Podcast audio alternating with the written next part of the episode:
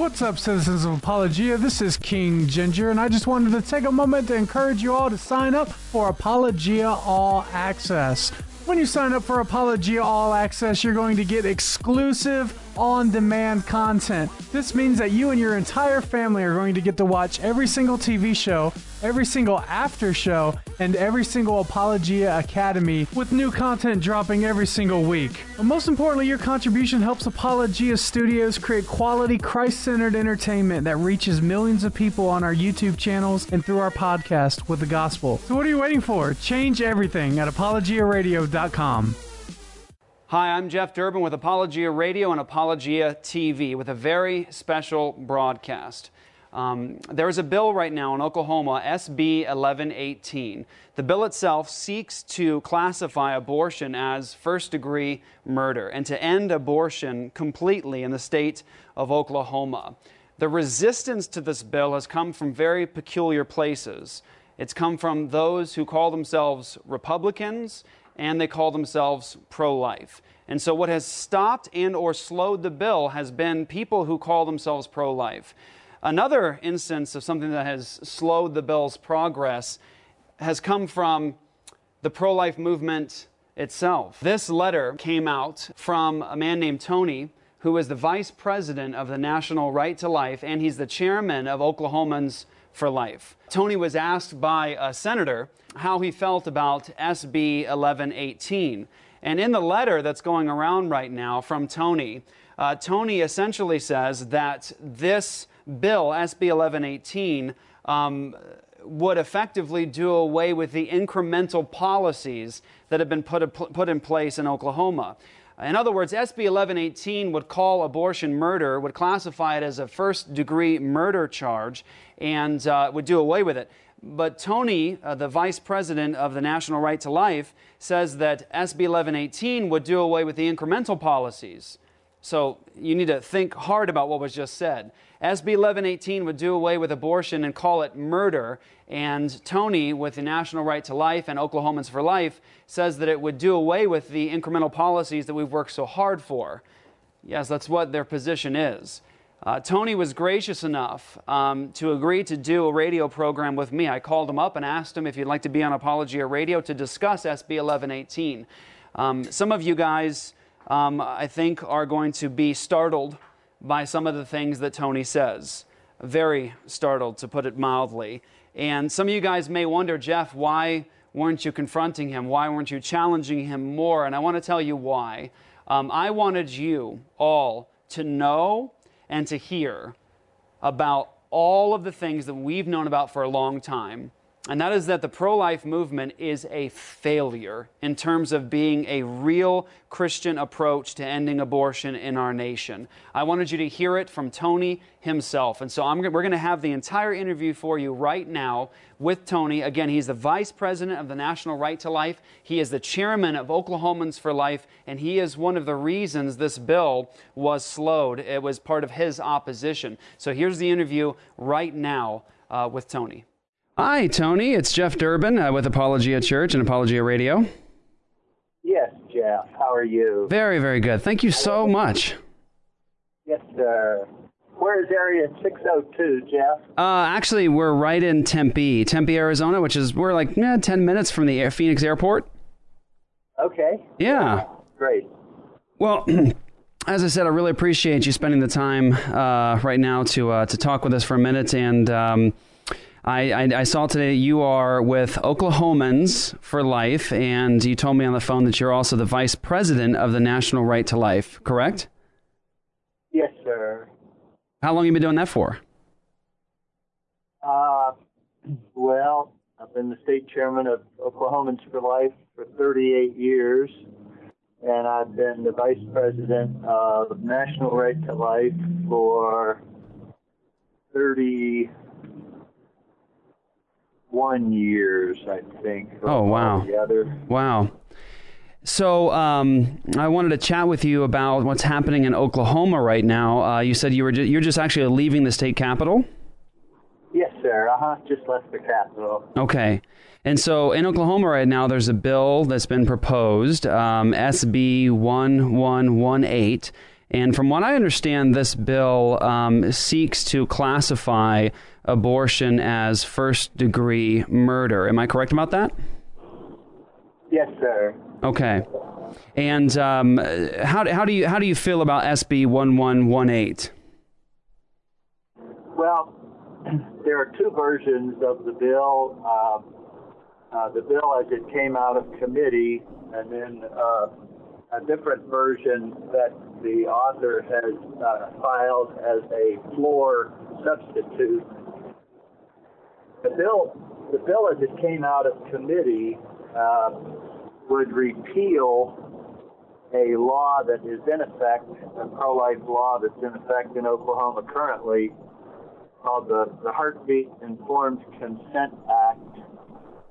Uh, the bill, the, the version that has been filed as a floor substitute for the bill would repeal the Pain Capable Unborn Child Protection Act. Uh, both of those are important pro life laws that have been in, in effect for several years and are saving lives in Oklahoma, and we anticipate that they will continue to save lives in the future. Okay, thank you, Tony. Um, now, there's been a little bit of a controversy uh, surrounding that um, explanation, and maybe you can uh, address it. So, I, the controversy, I guess, in its substance, is that the SB 1118 would criminalize abortion and call it murder, in essence, doing away with it, um, calling it a criminal act. Um, but your concern is that it would do away with sort of the incremental laws that have been put into place that have saved some lives. Um, how would you address those concerns with those who would say that this one bill would do away with abortion and criminalize it? Um, and uh, we would need the incremental laws if, if abortion was criminalized. How would you address that concern? Well, the problem would arise if Senate Bill 1118 were enjoined by a court and prevented from going into effect. And then the existing statutes, the, the Heartbeat Informed Consent Act or the Pain Capable Unborn Child Protection Act, would be implicated in the injunction, and those laws would cease to have effect. So our concern is that the lives that are currently being saved by those two existing laws uh, would not be saved going forward uh, if if the courts follow their usual pattern and uh, strike down a law of this sort as unconstitutional. Um, it would carry it would carry with it in being struck down the existing pro-life statutes that are in effect and that are saving lives. Okay, um, are you um, behind that sort of a movement? Is that something that you stand with? A kind of movement that ultimately wants to end abortion by calling it first-degree murder and criminalizing it? Well, we believe that we uh, have to yield the a, a rather uh, uh, play, play the hand that we were dealt by the U.S. Supreme Court. Uh, we have to work within the system of government that our founding fathers gave us, the the bad with the good, the separation of powers, and the fact that the courts have ultimate authority over the constitutionality of laws that are enacted by the legislative and executive branches of government. And uh, given given what the U.S. Supreme Court rulings on abortion have been, uh, we believe that we have to make progress in a very uh, careful reasoned, logical manner in order to keep uh, advancing the pro-life cause, and that if we that if we promote legislation which the court has clearly indicated uh, it will strike down, then we lose ground. So we believe that making incremental progress is a very positive thing to do, and that it's much better than uh, having to go back to square one because uh, we've gone for gone for the total ultimate goal and and had that struck down. Okay. Thanks for the explanation, Tony. I really appreciate that. So, at, at this point, so we can kind of understand the methodology and, and the goals in mind. Um, Oklahomans for, for Life and the National Right to Life Committee would not want to uh, stand on the position that this is just murder, first degree murder, and we want to end it today. There really is more of a step towards incremental steps and a gradual moving towards ending abortion ultimately as murder. Is, is that is that the position? Am i correctly understanding?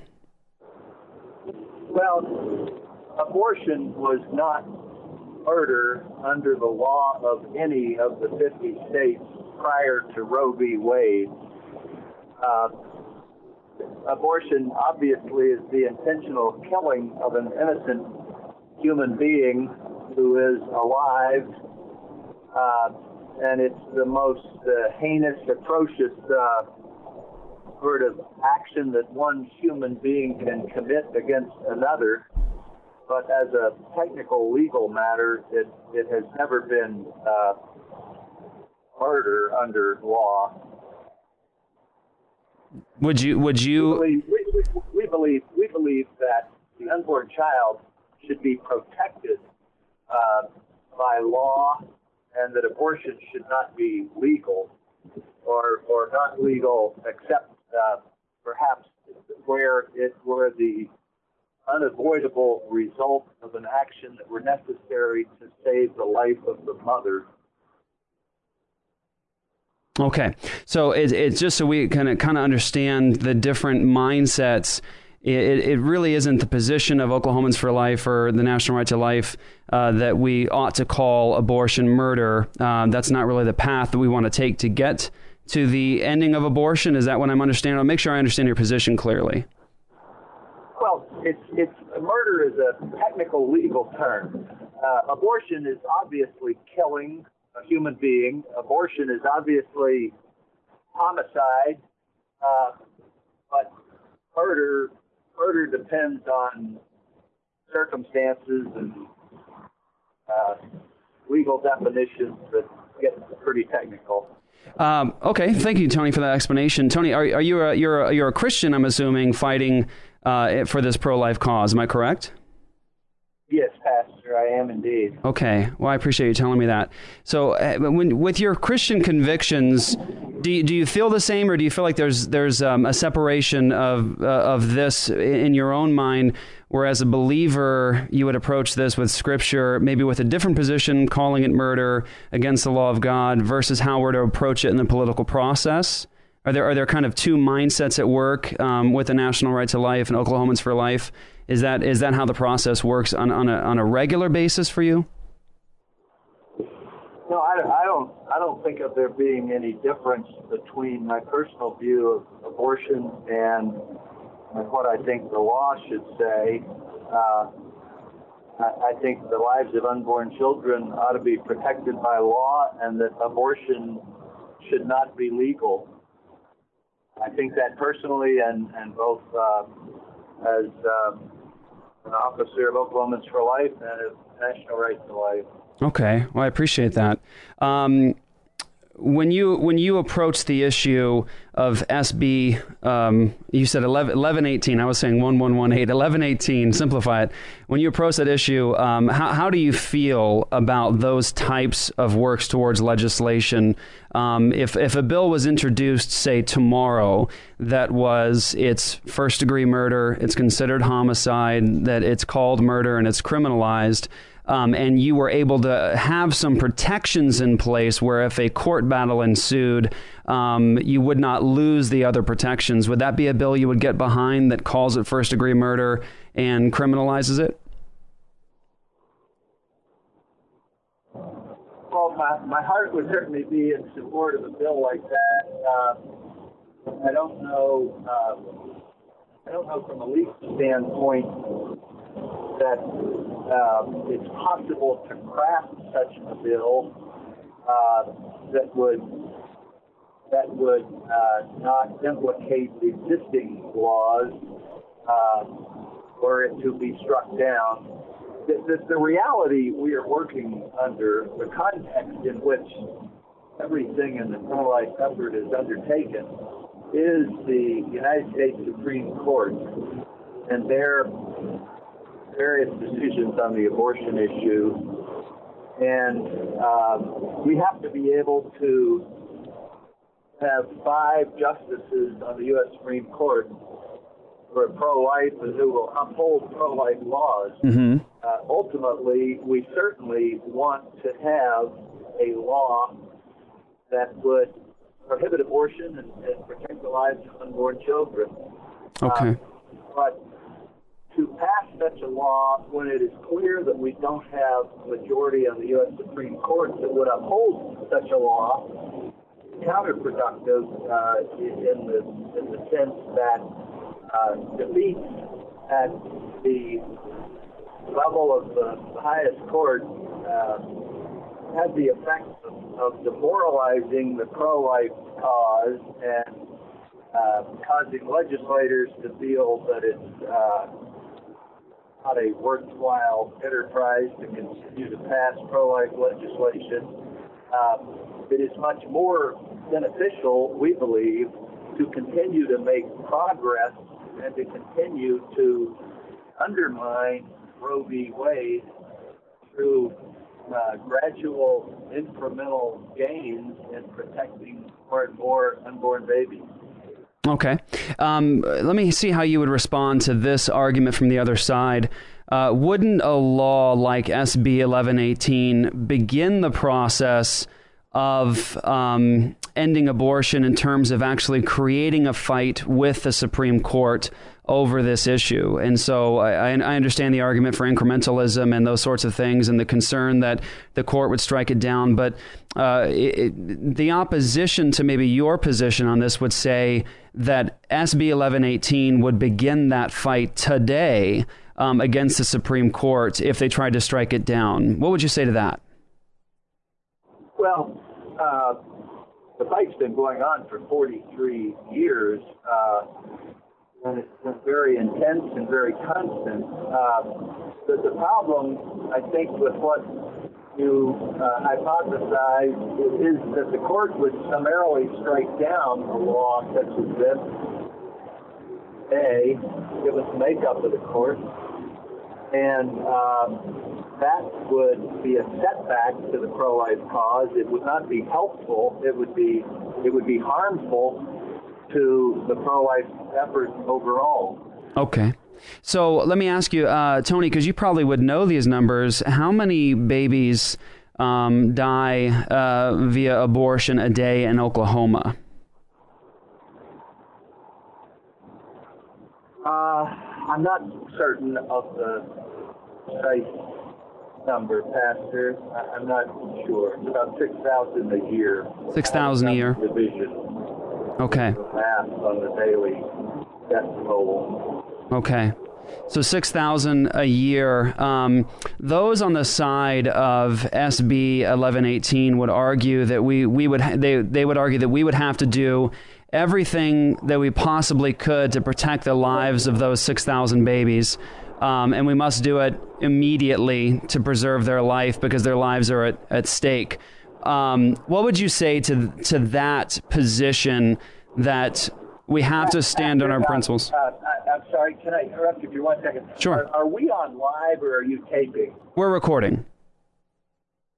Uh, recording. Okay. The reason I asked is that I must have gone through a dead spot on the turnpike because I, your your your question did not come through clearly, and I could not understand what you asked. I'm okay, sorry. no problem. I'll, ask it again. By the way, is your window rolled down, or there's a lot of background noise like wind is, is blowing? I'm sorry. No, it's not. Okay. The windows are all up tight. Okay, no problem. We'll, we'll work with that. We'll work with that, Tony. No problem at all. Um, sorry. No, it's it's fine. It's it's it's it's coming through pretty good. Let me ask the question again. Um, the the people who are proponents of SB 1118 would argue that because we have 6,000 babies um, dying in Oklahoma a year. We must do everything we possibly can to stop um, them from being murdered today. And so, legislation, the laws we fight for, must be consistent with what our views are as as Christians.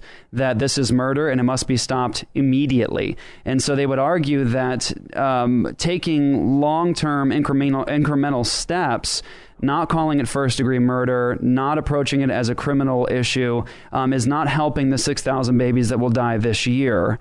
And what would you say to that opposition? Uh, we we are motivated deeply by um, the horrendous uh, offense uh, that abortion represents. Uh, it it innervates everything that we do. We have been working ceaselessly for 43 years to try to um, restore protection for the lives of unborn children. Um, I'm, I'm a volunteer. I drive back and forth from Tulsa to Oklahoma City and have been doing so for 39 years uh, to try to uh, protect the unborn child in every way that we possibly can. Uh, but we don't function, unfortunately, in a perfect, a perfect world, and uh, we have to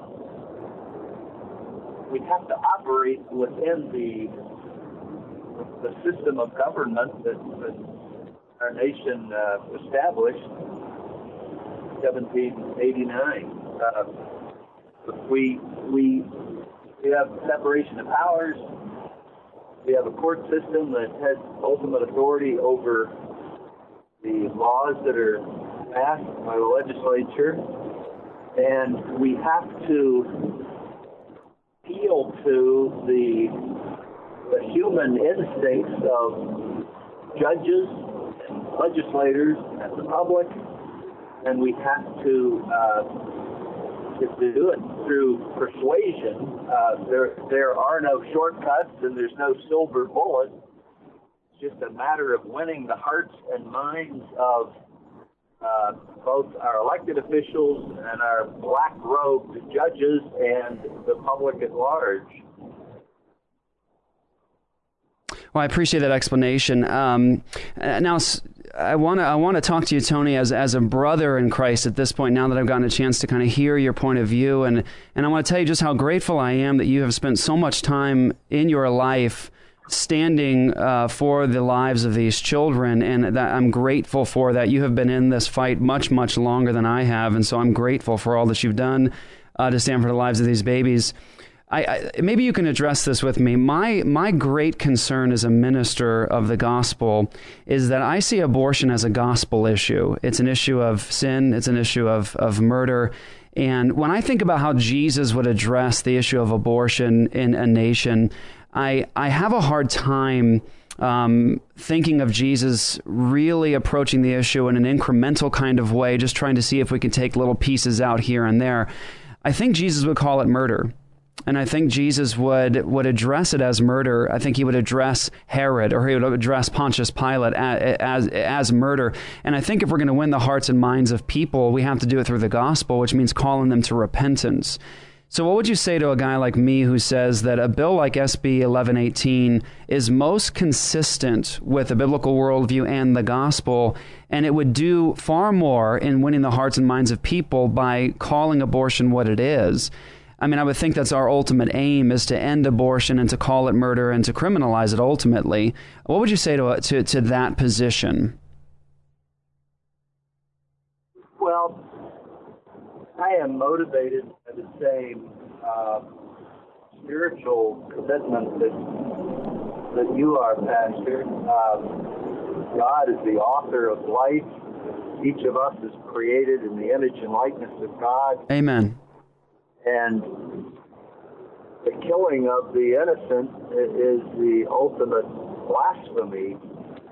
Um, But in this imperfect human world in which we operate, uh, it isn't the it isn't the decisions of, of pastors or church leaders that establish public policy. It's the decisions of elected officials in legislative branch of government and, and of judges in the judiciary who determine what our secular laws are. And that's the the reality we face, and that's the context in which we function. So you, you would you would see. Go ahead. I'm sorry. I'm sorry. Forgive me. No, I, I just that, that was all. Okay. Okay. Have to, do, have to do the best we can within the within those uh, circumstances. Okay. Well, Tony, thank you for that explanation. Um, so you, you would see um, a um, separation of authority in terms of you, you would see uh, Christ and his authority as total over the church, but you would see uh, civil government as a distinct realm that isn't necessarily supposed to be obedient to Christ and to God's law specifically. You would see a distinction there. I, just, I just the last couple of words. Oh, sure, yeah. So it, it's, uh, I'm just making sure I understand the position. Um, you would see Jesus and his authority as full and total reigning over the church, but you do see civil government as a distinct organization and sphere of authority that is not not necessarily to to be obedient to Jesus in terms of this law, murder, those sorts of things that you would see it as a, as a, as a distinction. Well, yes, as a as a different sphere, and and some some people who operate in the in the arena of public policy are motivated by the same uh, commitment to religious reality that you and I accept, but some do not. Uh, and yet, among some of those who do not, some of them still are willing to protect the lives of unborn children for uh, perhaps what might be referred to as humanitarian reasons. Uh, they recognize that abortion is not a victimless crime, that a, an innocent human being is killed every time an abortion is committed, and uh, and they would vote for pro-life legislation for that reason rather than for religious reasons. So okay, so that that help that helps a lot actually tremendously. So when when we pursue um, ending abortion in our nation and addressing this this pro life issue, we want to pursue it um, in a different kind of language. You're suggesting that that would be more helpful and conducive to to to, to getting rid of this evil we wouldn't want to use necessarily biblical terminology in that arena because it, it wouldn't work in a secular context. We, we don't want to address it in that way. You think that would be actually hurtful to the cause if we use biblical language and, and stand, you know, as, as Christians with biblical terminology, you think it'd be easier to do away with this um, in, in a different way? I, I do. I think that's a fair statement. I think that some in the public policy arena uh, would not be receptive to uh, our presenting biblical reasons to protect the unborn child, but they would be receptive to our uh, presenting arguments based on biology and science and medicine. Um, and, and we need to expand the universe of, of those public officials who would be receptive to to our arguments. Uh, okay. I, I, think another way to another way to say it might be uh, that that uh, there's a distinction, uh, a distinction for many of us in the pro-life effort in our motivation. My, my motivation is uh, religious and spiritual, 100%. Uh, but there is a distinction between our motivation and our argumentation when we try to persuade public officials to protect the unborn child. Yes. And, and it's more it's more productive. Uh, okay.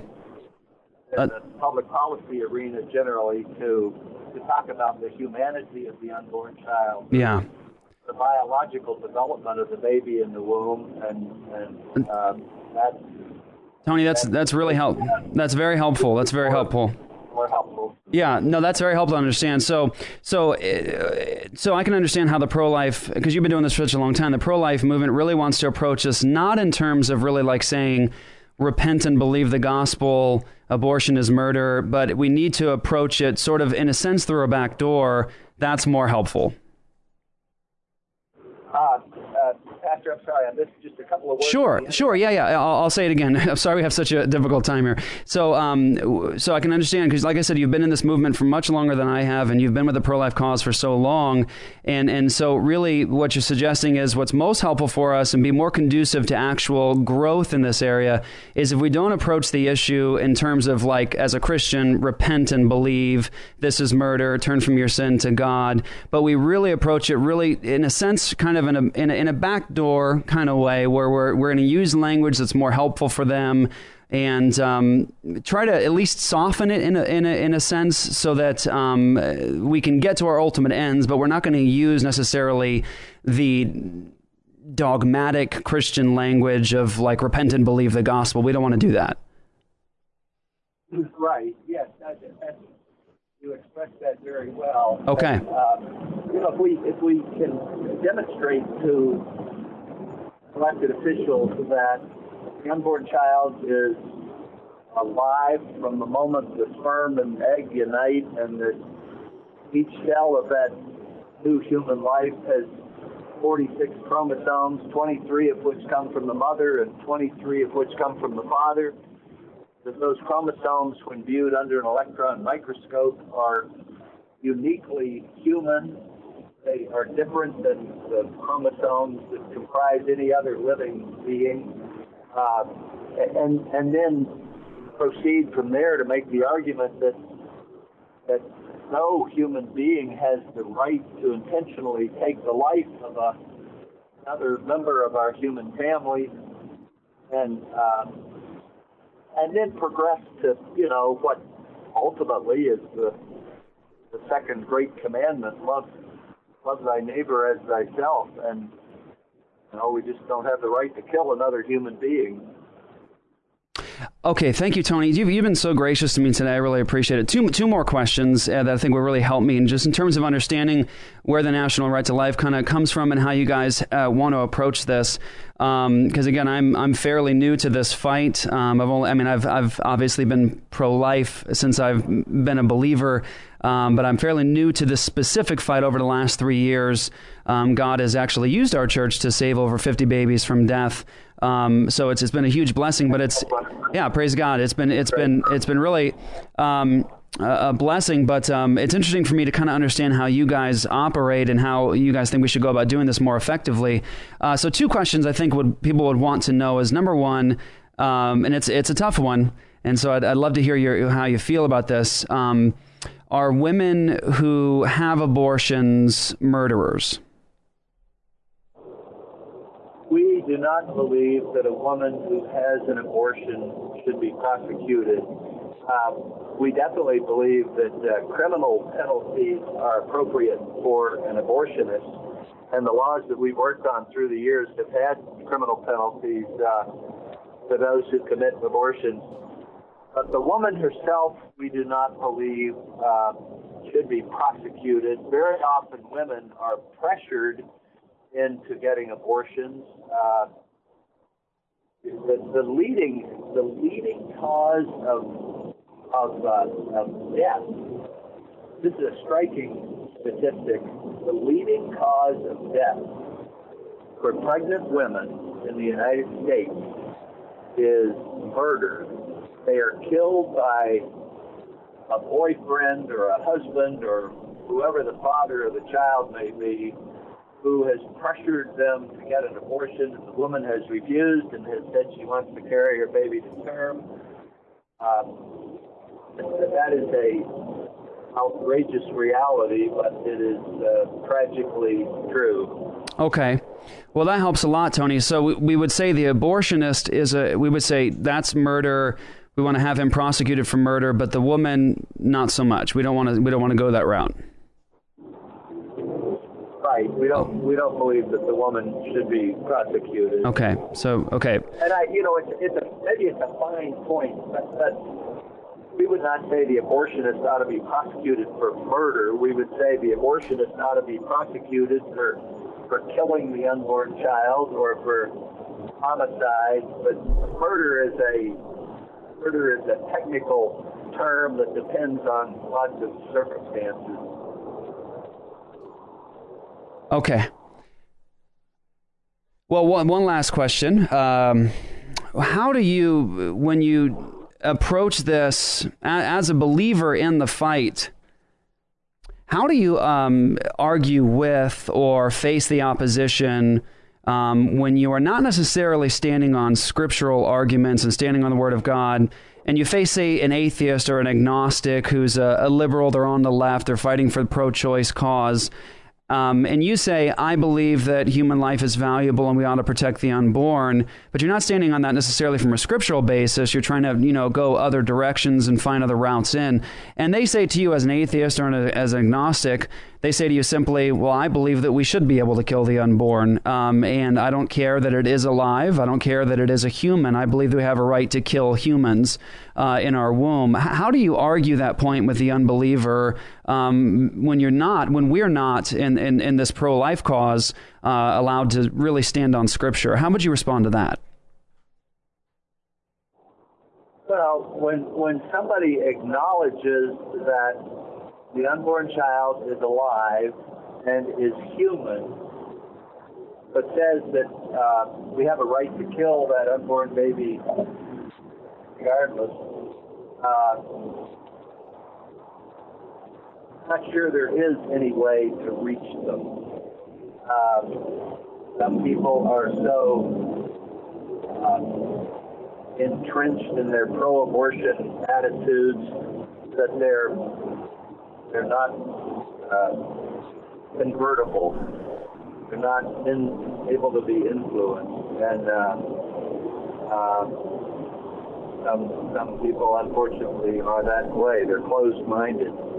Um, for, for anybody to acknowledge that abortion is not a victimless act, that abortion, in fact, is the intentional taking of an innocent human life, and then to say, but I think I ought to be able to do that if I want to. Uh, they're they're they're in the, they're in the in the hopeless category, I would say. Okay. This that actually, with the last question, Tony, and again, I'm so grateful you spent time with us today. One, just one question popped up in my mind.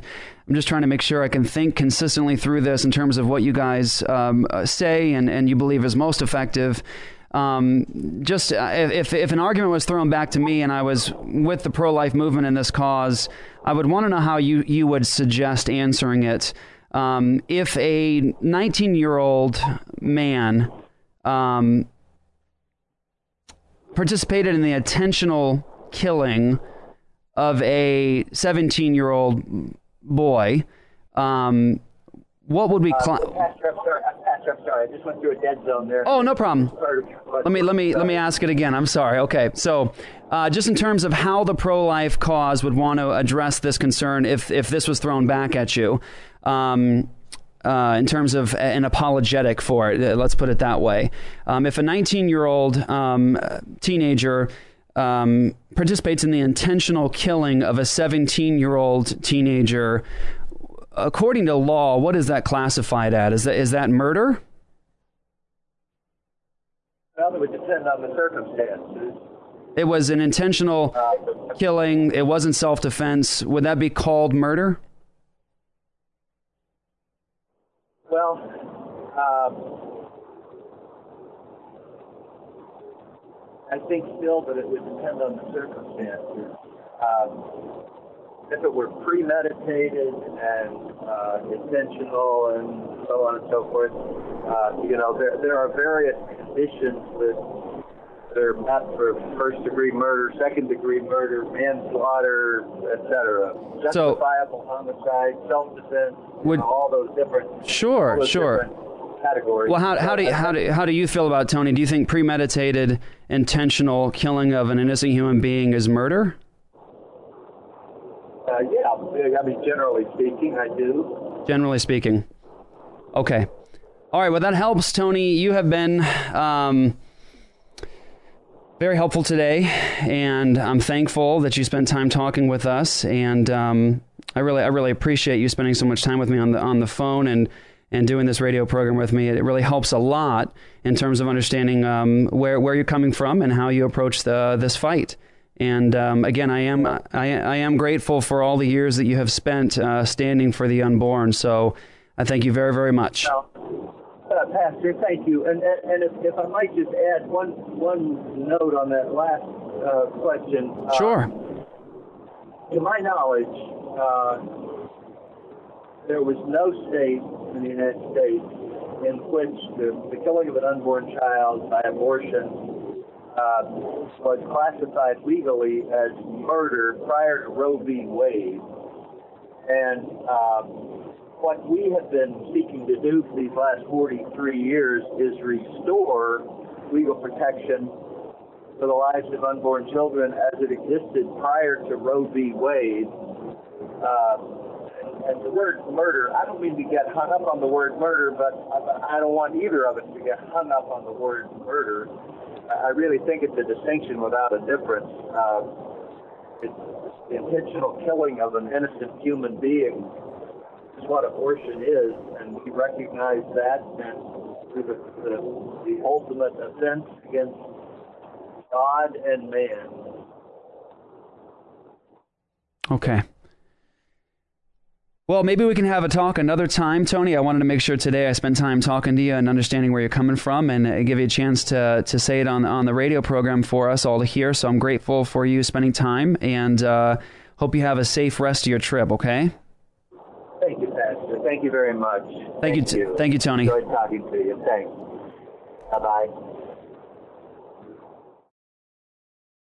So there was the interview. Um, I have to confess, as a as a pastor, um, as, a, as a believer, as a Christian, uh, it was hard for me uh, to do that interview. It was one of the hardest interviews I've ever done. Um, it was hard to, to not say something. It was hard to not point out the glaring inconsistencies as a Christian. Um, not wanting to call, to really call abortion murder, not wanting to end it immediately, um, saying that there is a realm over here that's the Christian realm and a realm over here that Jesus isn't necessarily in charge of. We don't speak into it necessarily as consistent Christians. Um, that was all hard to hear, and I want to say something here. If we love our neighbors, if we love our neighbors, if we desire to see abortion ended, if we want people's hearts to change as Christians, that only happens because the gospel. Only God opens the eyes of the blind. Only God gives hearts of, of, flesh where there are hearts of stone. And it says in Romans 1 that the gospel is the power of God for salvation. The only way we are ever going to end abortion in our nation is if we speak consistently as Christians and we proclaim the gospel. We can't approach this issue with neutrality, and we certainly can't approach this issue playing around with the terminology so that we don't say, that's murder, stop killing these babies. We're never going to end abortion in our nation if we continue the fight the way this failed pro life process has we have to approach this issue as believers, as followers of Jesus Christ, and we have to call our nation to repentance and faith. And we need to focus in upon legislation that calls abortion what it actually is murder. And we tell people stop killing babies today. Not 10 years from now, not 20 years from now. How many more babies will die? with these failed pro life policies. How many more babies will die? 10 million more? 20 million more, 50 million more? How many more babies have to die before Christians stand up, honor Christ as Lord, and say, Stop killing these babies. We demand it now. Repent and believe the gospel. We're not waiting for you to end abortion someday. We want it stopped now. That, brothers and sisters, is the only way we can faithfully love Jesus and our neighbors. We call them to faith in Jesus Christ. Jesus is God. He lived a perfect and righteous life. He died for sinners and rose from the dead. And He commands men and women everywhere to repent and believe the gospel.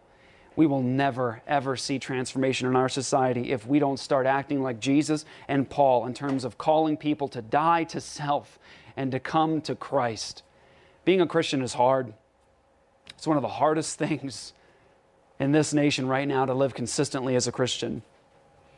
It costs you everything to follow Jesus faithfully.